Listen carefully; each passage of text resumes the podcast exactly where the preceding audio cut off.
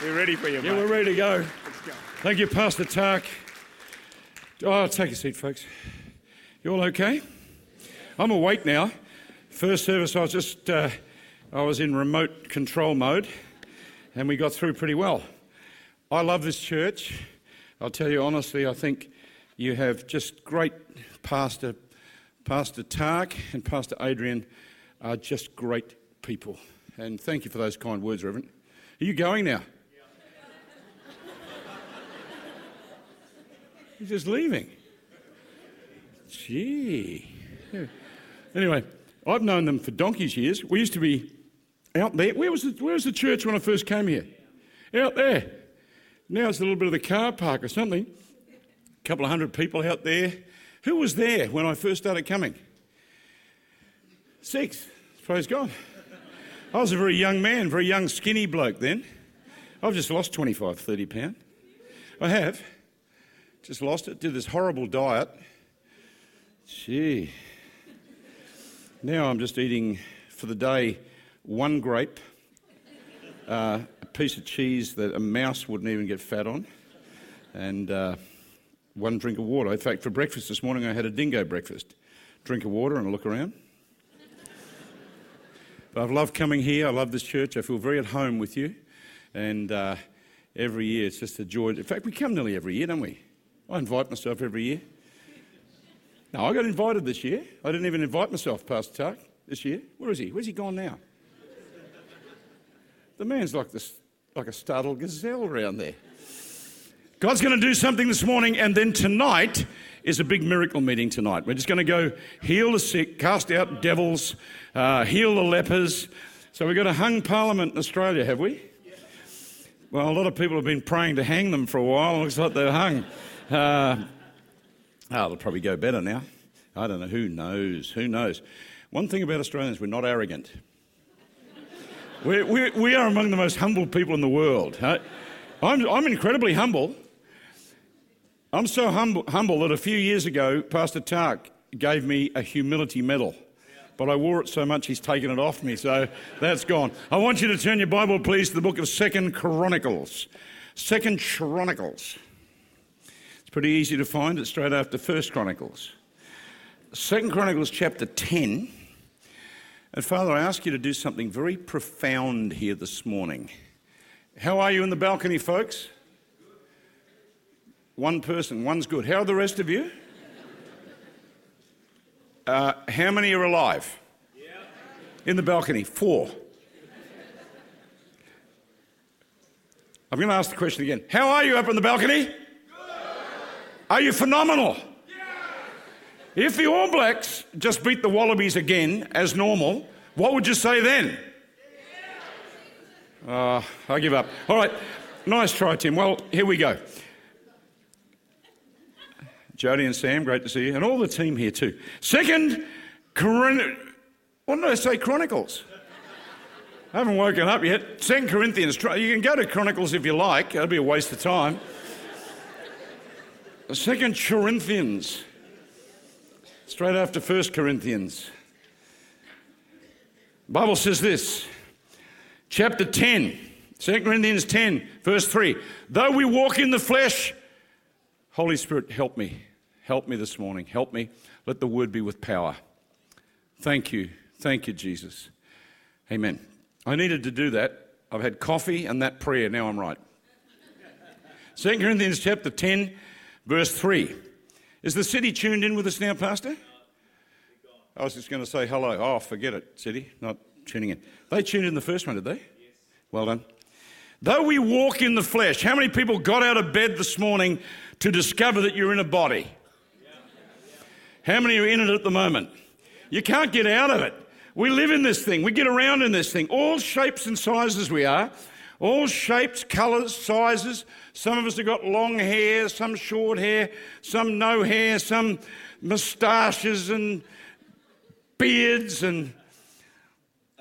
That's just the ladies. And so, and that's a joke. That's a joke. And my auntie grew a moustache. I was trying to grow one. Hers was so good I gave up in disgust. I couldn't match her moustache. It was a beauty. No.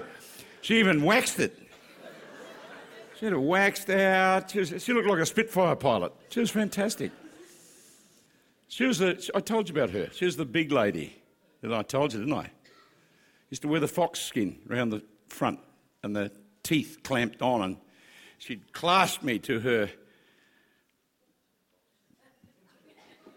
Clasp me, face first, into the fox. And I had a fear of foxes. I used to dream of being chased by foxes. Then when I was an old, I used to go and shoot the little mongrels. That's nothing to do with the message. Though we walk in the flesh, you got up this morning, you're in a body. Though we walk around, peripateia, we walk about in a body. Our warfare is not natural. Though we walk in a natural realm, the warfare we're in is not carnal, not natural. But the weapons, the Bible says here, for though we walk in the flesh, we do not war after the flesh, for the weapons of our military campaign are not natural, but divinely and supernaturally powerful through God to the pulling down or casting down of strongholds. Then it says, we are casting down, the Amplified says, imaginations, reasonings, and every lofty high thing that raises itself against the knowledge of God. And we are then bringing into captivity every thought unto the obedience of Christ. It's a powerful piece of scripture. Though we walk in the flesh, we're not warring after something natural. But we have been given supernatural weapons in order, in a world that is hostile to God, to not just stand, but having done everything to stand. But it says we're casting down imaginations, reasonings, and every lofty thing that raises itself against the knowledge of God. What are we dealing with? Dealing with the mind. We're dealing with thoughts. The greatest battle that anyone in this room will ever have will be in your own mind. The greatest warfare that we will ever face will be in the spirit of the mind. We live in a society which is controlled by mind manipulation.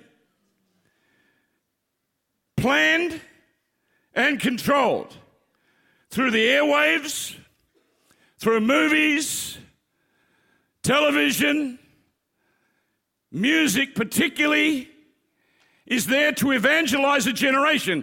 I was raised in the 60s. In the 60s, things dramatically changed. Everything changed. Those that are old enough to remember, how many remember the 60s? It was, there's never been a decade like the 60s. I tell the young people today that listen to 60s music, get your own, we didn't listen to 1910 music. We listened to 60s music, but it was a revolution. It's a revolution. We had Beatlemania.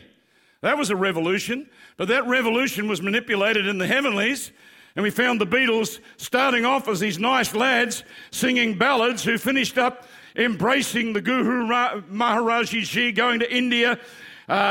George Harrison became a Krishna, sang things like My Sweet Lord, and then they got drenched into the occult, and then you find they got drenched into occultic stuff. In fact, one man wrote of them, they are Antichrist. He said, I am Antichrist, but they are so Antichrist it shocks me. They, much of their music had symbolism and stuff that was taking young people further and further and further away from anything to do with God. And that's been the same through the music industry today, powerfully controlled in what they say with all the symbols of the occult and the demonic, because there's a generation having their mind manipulated to go a certain way. Being prepared ultimately for a situation of a one-world rulership in which Satan will take the endeavour to take the helm before God beats the living stuffing out of him. In fact, Jesus is not going to do it. He will not dirty his hands when the day comes. He'll send an angel to chain him up and throw him in the lake of fire. Jesus will not... there are nail prints in his hands that we allowed to be put there, but never again will anything of satanic origin get near his hands. He'll delegate an angel to deal with a fallen angel. But the world's being manipulated in the mind. So give me an example. In 1958, the Americans were losing the space war. And They were very concerned because the Russians were ahead. The Sputnik had gone up, Yuri Gagarin, anyone remember those names? The Sputnik? Who's old enough? Am I talking to any other oldies? Yuri Gagarin, not the bloke that bent the spoons. That was, what's his name? Who was the spoon bender? He was a Gagarin or something. But Yuri was up in space. The Americans were falling behind. And they said, we're losing the space race. It's because the Russian kids are better in science. We better get the schools up to date with science. And it's the 100th year of Charles Darwin's nonsense. We better celebrate. And so they put $1 billion into schools, into school books, pushing evolution, and from 1958, evolution, where prior to that, most people actually believed that this incredible universe with all of its systems and everything else had to have a creator, had to have some intelligence. They were so smart in 1958 that they began to tell everybody that this incredible world, that you have to be a genius to try and understand the smallest part, didn't need someone who was a designer, and that we'd come from some amoeba or some explosion in the universe of helium. And I say, well, if helium and hydrogen blew up, how did you get gold, silver, lead, platinum, potassium? How'd you get all that? If the sun is hydrogen and mainly hydrogen or whatever, and helium, hydrogen, whatever, how come the planets aren't? We're made up of... Any rate, let's not go there. And so... If you go to university today and you say, I'm a creationist, I believe that there's design, that there's a designer, well, they can handle that now by saying that the spacemen did it. Well, what a load of jolly horse feathers. So you had lies propagated, lies about everything from sexuality to existence of God to... Everything seems to be becoming more and more a manipulation of lies. But God says, you're in a war. It's a war against your mind and the mind of a generation for control. But he says, I've given you supernatural weapons that are so powerful that they are powerful to the pulling down of strongholds. What is a stronghold? It is a fortress. It is a fortress built brick by brick that either holds people out or keeps them in. A lot of people have a fortress that keeps them locked in so they can't touch God. Some people have a fortress, as Pink Floyd in the 60s put out a song, Just Another Brick in the Wall. I think it was an album. And people have fortresses built, often by their family. A young man or young woman whose family tell them, you are of no value. You are no good. You'll never amount to anything. You're the worst in the family. Why couldn't you be like your brother? Why couldn't you? Young people who, one member of the family is the good kid and the other one's the bad kid, and the good kid dies in an accident and the father says, I wish it had been you, and reinforces that. And that keeps building a wall until that person eventually becomes chained in to a fortress that can't be broken. We have a generation in the universities that have a concept being built by the teachings of the last 20, 30, 40, 50 years based on Karl Marx, Freud, Carl Jung, the godless philosophers, Darwin, and everything else that says there's no God. God is dead. So the universities live in a humanism. What we're seeing politically around the world is the result of humanistic mind control that's gone on, that's anti-God for so long. But we have weapons. We are the church. We are the fullness of him that fills all in all. We are the only answer on a planet that has been taken like hooks in the jaw, being dragged ultimately to a lost eternity. And the sad thing is that to a great degree, relativism or everything being relative to the age, sexuality or how we think or how we deal with this, the church now is trying to fit in a line. So many churches today are so little different. So many home groups that used to get in the Word of God go to the pub now. I got out of the pub. Most of my repentance when I got saved was due to stuff that happened with alcohol. I don't want the old one, I want the new one. We can debate it, and I'm not going to pick on anyone that likes to wine with a meal, but for me, I want to be transformed in the spirit of my mind. I want to think differently. I want to dream differently. I want to understand this book. Problem is, in the world today, because we stand by this book, people are now referring to us as haters. Haters. Haters. Fundamentalist haters. No. We hate sin. We don't hate people. We hate sin. We got to get, and so the Bible says the weapons of our warfare are not carnal, but they're divinely powerful to the demolition of strongholds. What are the strongholds we face? We're facing things all the time. The Bible says in the book of Ephesians chapter 6, it says finally, verse 10, finally be strong, be endued with an excessive dose of the supernatural of God in dunamu, and in the power of his might, two very powerful words of dominion and forcefulness. Be strong in the Lord and the power of his might. Put on the whole armor of God that you may be able to stand against the wiles of the devil. What is the word wiles? It's the word methodia. It literally speaks of building a road. Put on the whole weaponry, not armor, weaponry. The word is panoplia in the Greek, from two words, pas all, hoplon, weaponry. Put on the whole weaponry of God that you might stand against the methods of the devil. What are his methods? His methods are to build into our minds a road.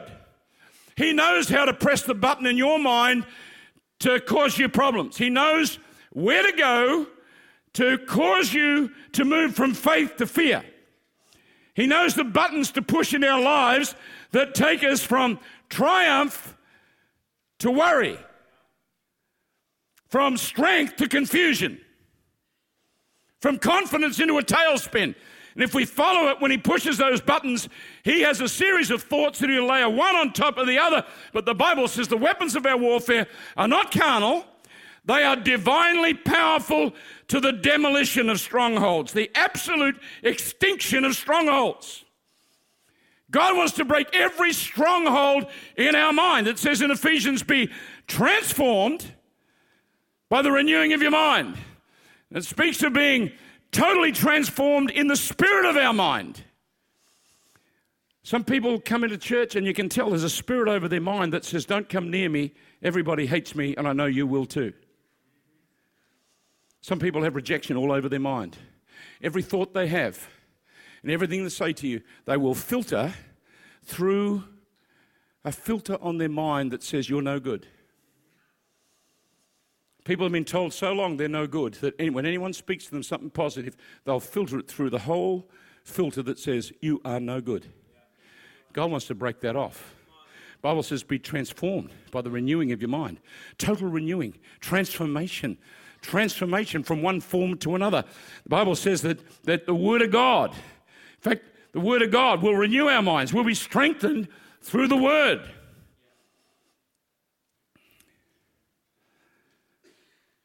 Mind games. That's what the devil's working all over the planet. It's mind games. You've got neighbours that are caught up in mind games. You've got friends that are having strongholds built every day.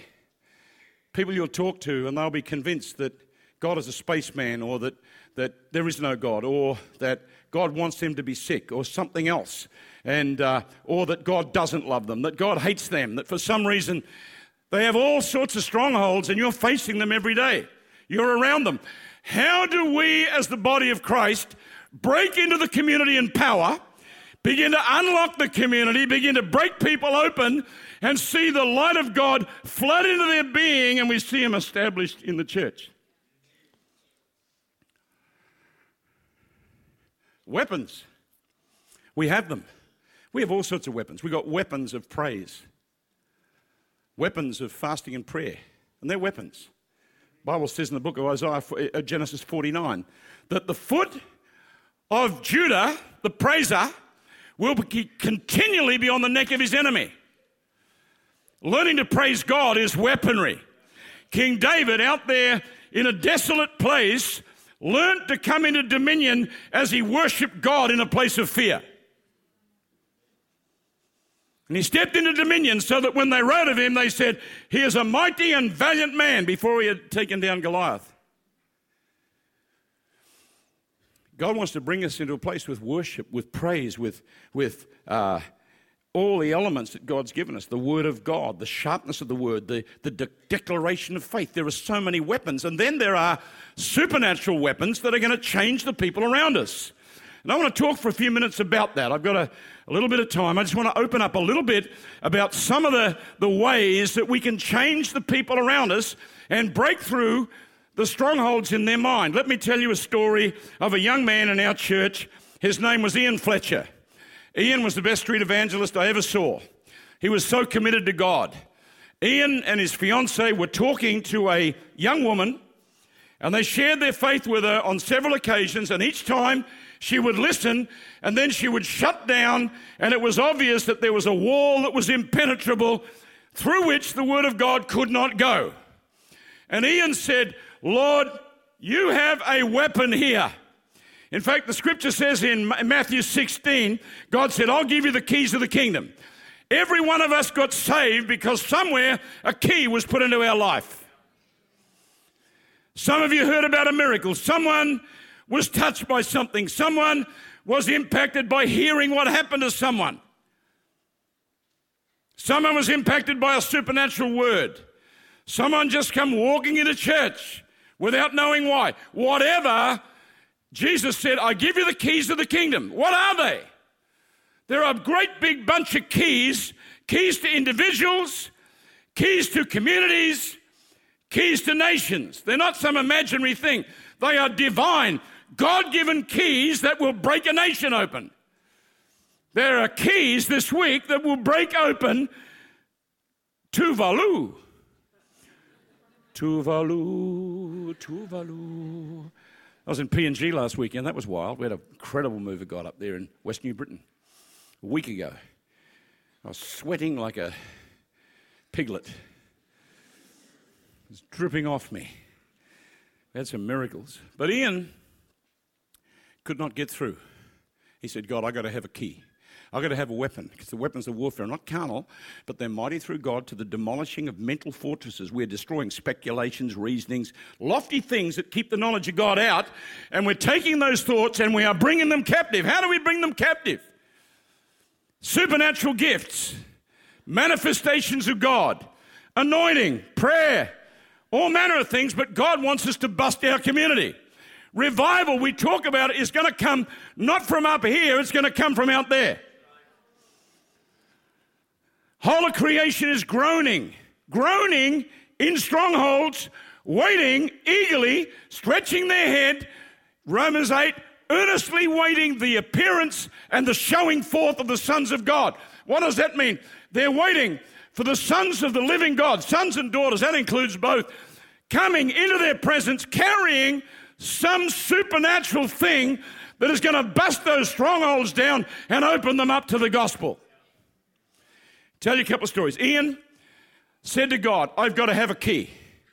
What do I do?" And he went on a fast. He said, "I'm going to wait on you, Lord." And he was a landscape gardener, and he committed himself to 21 days on bread and water just to break through and get one key to a girl's life. Imagine if we began to press in with prayer and fasting just for one person in our district. Just one person we know. And he pressed in every day, cried out to God. It was the last day of his fast at night, and he sat bolt upright in bed in a cold sweat. And God said, "Ian, get out in your car." It was about 3 o'clock in the morning. He got out in his car, and he felt the Lord just leading him, and he drove and followed, and he got down to a laneway in Noble Park in Melbourne.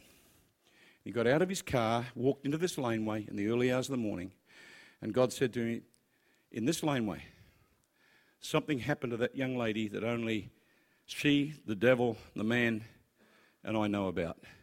She's never told anyone.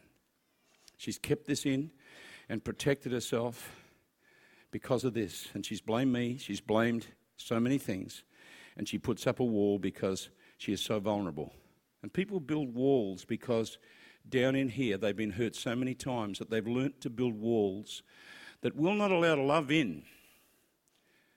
Not the love of a person. They're people that are incapable of being loved because to protect themselves they've been hurt so much they have to build a wall that doesn't allow their hearts to get hurt again because they can't take it. And she couldn't take the love of Jesus because she'd been through that. And they sat with her. And they started to share, and again, the same thing. She put the walls up of a stronghold. And there they were, strong walls. And Ian said, "I know why you can't believe." She said, "Why?" He said, "I was taken to a laneway last night. And when I went into that laneway," he said, "I knew that something had happened to you that was traumatic when you were young." And he said, "The Lord wants you to know that he is not responsible for that, but he wants to heal that the devil caused that to happen through, and so on, and God wants to heal you." And she broke down. And he shared the little that God had just, God will just give you enough. God's a gentleman. He's not going to expose your life. That's their sin. Sometimes then, after warning and warning and warning, he'll blow a thing wide open and shout it from the rooftops. But in this case, the girl, her eyes went wide open. She began to cry, and she said, "You're right, only God knows that." Dropped on her knees, saved and baptized in the Spirit. Now, how many people do you and I know that have strongholds built? It may be a stronghold that says, "I can't be loved." God loves you. What does that mean? I don't even know what that means. Anyone that's ever been close to me has hurt me, so I got this wall up. Don't tell me God loves me, because love just does nothing but hurt me. Or God is your heavenly Father. Well, you don't know my Father. He just beat me and treated me like dirt. If that's what God's like, I got a wall up. How do we get through? Jesus was at a well in Samaria. There's a woman at the well. Jesus said, "Would you get me a drink of water, please?" And she said, "You're a Jew, I'm a Samaritan, and I'm a woman. What are you asking me, a Samaritan woman, for a drink?" That's culturally and all round. There's a lot of hatred. That's like a Palestinian and a Jew together. Not a lot different. Why would you be speaking to me? Jesus said, "If you knew the water that I have," and he began to talk about living water that bubbles up. Here's the Son of God talking to her, and it's bouncing off. There's nothing eternal going through. Here's a stronghold in her. She's been involved, I think, with a lot of men, because later on, all the men of the city came out to find out what had been said about her. She couldn't open because there's a wall. You are surrounded by people in your street, family members, that have a wall built. And they build it up. They build it over years sometimes. How do we break it? We need something sharp and strong that will come. And the Bible says the weapons of our warfare, not carnal, divinely powerful to demolish, totally destroy, totally remove in a moment of time if we dare to believe it. Eventually, Jesus really, she was dead spiritually, dead. Everything he said bounced off the walls that she'd built, and that's the Son of God talking. So we think, well, how come we get rejected when we talk? Maybe we need to have some firepower. Maybe we need to wait on God for some real firepower. Because Jesus said, "Go get your husband." She said, "I haven't got one." And Jesus looked at her and he said, "You just answered that correctly, ma'am. You've had 5, and the man you're with right now, you're not even married to." And suddenly, the stronghold broke open. Her eyes opened up, and these eyes stopped looking, and these started seeing. The eyes of the understanding. And she said, Sir, "I'm perceiving now that you are a prophet." And then she wondered, what sort of prophet is he? That's a powerful word of knowledge, but where's he from? What's his? And then she thought, "I'll test him." So she said, "Our fathers say that we should worship him in this mountain, Gerizim. You say you should worship him in Zion, which is correct." And Jesus said, "The time's coming when the true worshiper will worship him in spirit and in truth. Now her spiritual eyes are wide open, and she said, they say that Messiah is coming. And Jesus said, I that speak to you am he. One word of knowledge took her from a place of spiritual death. One word of knowledge cut through and broke into a spirit. How can we take hold of the word of knowledge? I remember as a young preacher, I was asked to preach in Paradise Church. And it was a big thing. So I'd be given 3 weeks' notice, and I would usually fast at least 10, 15 days, sometimes longer. I'd give myself 5 hours a day, and I'd go down and I'd seek God for this one sermon, one Sunday night. I wanted to go in there in the power of God. I wanted to go in there and shake the place. So I would seek God every night. I'd go down to this football ground. Dogs used to come and try and attack you, so you'd have a big ring spanner, great big one, to encourage the dogs that it's not a good idea, to explain to them, or a nice stick, and you'd explain to the rottweilers and things that hung around down there, but you'd walk around, and they didn't need the devil, you had dogs.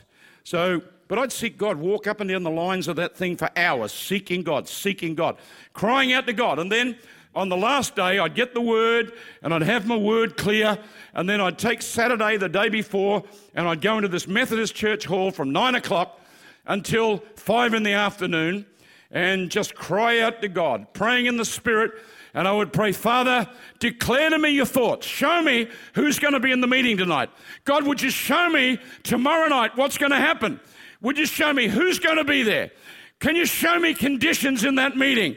Father, where will they be? And then a guy in Australia, his name was Clark Taylor. Clark's still going. He's getting on in years, but Clark had been phenomenal over the years. I remember listening to some of his teaching on the word of knowledge. And he said that he would pray and he would just get into prayer in the Spirit and say, Lord, show me any conditions with the head, anything with the head. And he'd work through and he'd wait until God showed him something. And he'd say, Father, show me with the head, with migraines, with whatever, show me.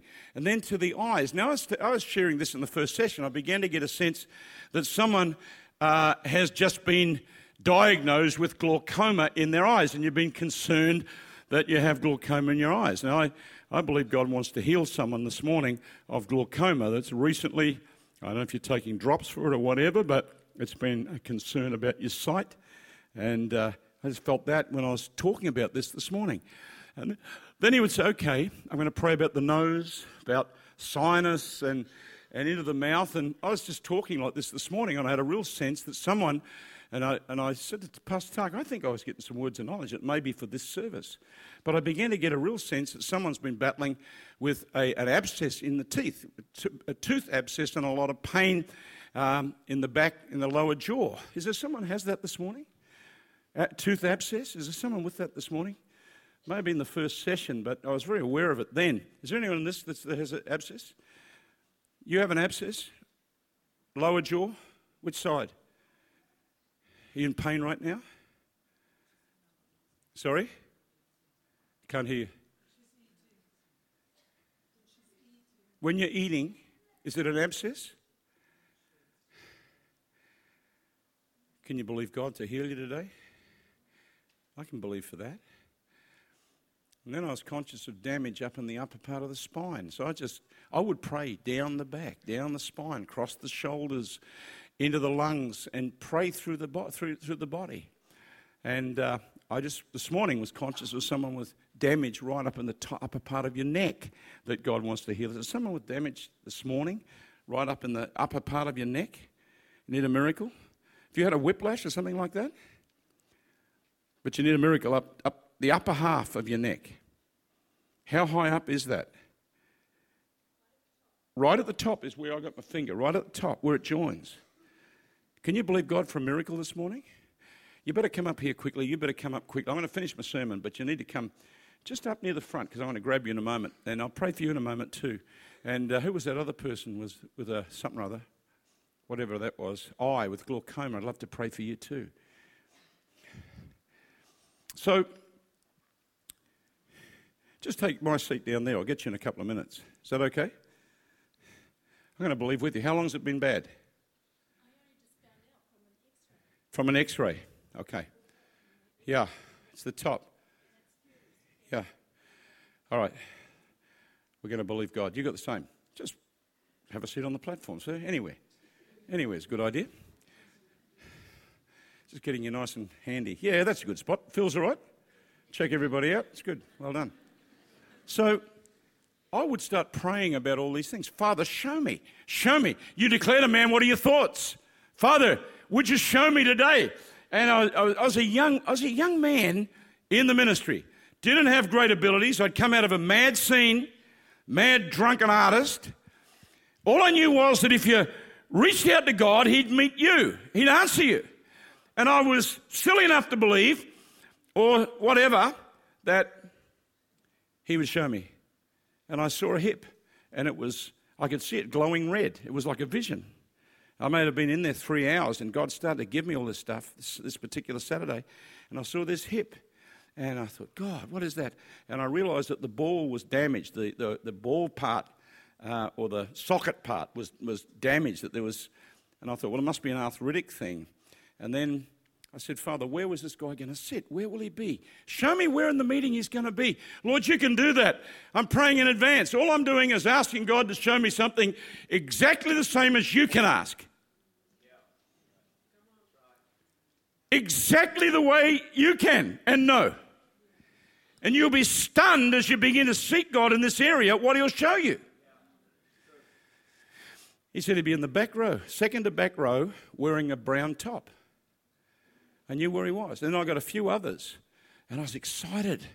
And the next night, the power of God hit the place. We had a great move of God. And then I had this word. I said, there's a man, second row to the back, wearing brown. And sometimes if I waited like this for a day, I'd get their names. And there's nothing better than having your name called out with the details. And down he came, power of God, down he, out under the power, people getting touched, and they're looking at me like, wow, this guy's really doing great. And you could get excited about that, except it was nothing great about me, except that the day before, I had waited for an answer. Exactly the same as you can wait on God for a neighbour, for a family member, for something that will break open. I'm going to tell you one more story, then I'm going to quit. It's natural. It's very natural to get the keys. I was on the aeroplane. I was flying from Kuala Lumpur to London. And I looked at the guy next to me, and he was sort of half hidden, and he was grumpy, a bit grumpy. But I looked at him, I thought, I recognise that guy. I know who he is. And I said to him, you're on television, aren't you? He says, yes. Like I've been sprung. I was trying to avoid that. Thank you very much. I want to rest. Leave me alone. I said, that's okay, I won't disturb you. You got your privacy. And you may be wondering who it is, but I'll tease you for a minute. But he went off to sleep, and I woke up in the morning, and he was a bit better mood, but he talked to me about his family. It was Richard Hammond from Top Gear. And he woke up in the morning, and he was a bit happier, and he talked to me about his family. He's got two girls, Izzy and Willow. And young girls, he wanted to get home and see his family, and then he was going to Russia.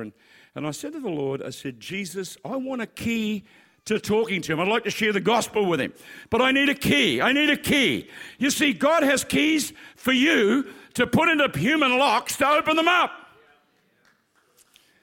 And he's got keys that will open Tuvalu. I'm going into Japan this year. Got all these pastors coming into Tokyo. And I believe that there's going to be a release of the power of God that's going to go from one end of Tokyo of Japan to the other. Believe we're going to unlock the miraculous. Believe that God has given me a key. In Colombia in a couple of weeks. The doors opening up in all these interesting places. What was I telling you? I was on the plane. I got up in the morning and said, God, give me a key. Give me a key. And he said, what do you got up in your bag? I said, I've got some paper and some really good pens. He said, start drawing. And I thought, well, immediately he said to me, do some Australian animals in cartoon. Funny-looking kangaroo with a football jumper on, an Aussie thing, and a stupid-looking koala with a Crocodile Dundee hat. I started drawing these things. Next thing, a little head come round. And I heard, That is very good. Are you an illustrator? I said, I've illustrated a few books and worked professionally over the years. He said, that's excellent. He said, oh, you. And he's giving me some good praise. I was enjoying it. And then he said, are these for a book? Is this for a book or something? I said, no, these are for your daughters, Izzy and Willow. And I just wrote to Izzy and Willow, best wishes, Tim Hall. And handed it to him. He said, that is so nice. That's so good. And I said, I'll do something for you. And I drew a flying pig, really expressive flying pig, and underneath, nothing's impossible, and handed it to him. We talked for 3 hours, talked about his near-death experience when he crashed that car, what he went through, what he's gone through, things in his life. We talked about the gospel. I talked about a whole lot of stuff with science and the Bible, and we opened up and we became best friends because there was a key. There's a key. Have I got time to quickly tell that Colin story? I was pastoring a few years ago. And there was a lady in the church who was most upset because her husband was violently opposed to her coming to church, a big truck driver called Colin. Colin was an intimidating big man, truck driver, did not want her to come to church. Now, as a pastor, what do you do? Do you send one of your deacons to get beaten up, or do you go yourself? Or do you pick a deacon that needs some experience and send one of the younger pastors? I went there, and I got there as he arrived home in his big Kenworth. And just bought the prime mover and drive it onto the property. And I went in, sat down, and I thought, Tim, bite the bullet. You can't mess around. You just bite the bullet. I said, how are you, Col? I said, let me ask you a question, Colin. And I sort of had a bit of a look like that. I said, what do you think of your wife coming to church? And he said, no, I didn't know what the word was, he said after that, blankety blank something. No blankety blank comment. I thought, oh, I don't know. That's an unusual word. And I thought, Lord, I need a key. I need a key. And I looked around. Sometimes you've got to look for your key. And I saw Essendon Football Club. And a poster of Essendon Football Club in the kitchen, which is told me liked Essendon. Black and Reds. The Blood and Tars. Aussie rules, you don't know anything about that. That's where all the people in Australia go. It's church. And I said, you follow Essendon, Cole? Yeah, mate, I do. Yeah, I do. I said, you got a couple of good recruits. I said, this guy, Steve Copping, I'm from that area. I said, I used to play football with his cousins and his brothers and stuff. It's a real football family. He says, oh, yeah, you know him, do you? I said, oh, I haven't met him, but I know his brothers. And, oh, really? I said, what about this little guy, Bahaji? He's come over from Western Australia. That little guy's going to be... He said, yeah, he's a good player. And then I looked, I said, God, we're in there now. And I said, Lord... And I looked and I saw a football year album. I said, can I have a look at that for a sec, Cole? Open it up. Essendon, the thing he most loves. This is his God here. Yeah. I'm now telling him how good his God is. Brilliant. And I said, see these guys. This guy can play. I love the way this guy... And that was a good team. And he's going, yeah, and this is Andrew. And I said, yeah. Well, he said, you better stay for dinner. Yeah. 2 hours later, I went home. Sunday... In comes Colin, real cream hair, same suit he was married in. He's about 6'3", built like a barn door. Come into church. For a few weeks he'd been coming. Then he'd say to his wife, I've just got some things to make in the shed. And he'd start going down to the shed. Well, David, my son, who you know, was born.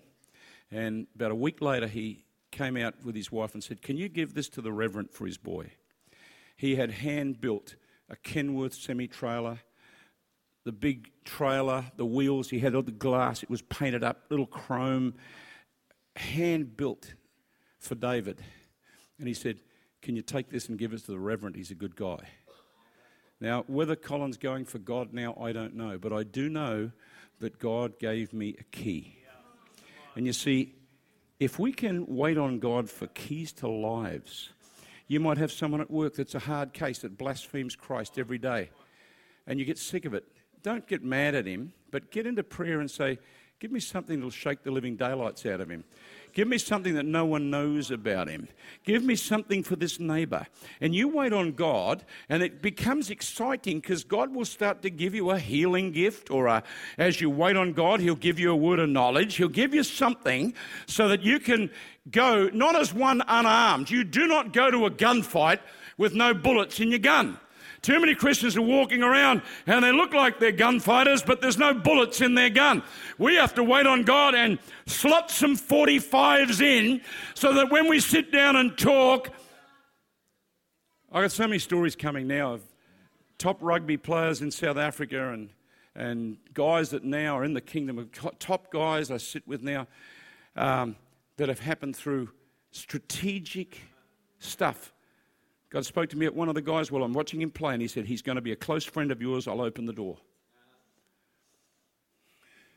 You see, God wants you operating in the supernatural. He wants you moving in it.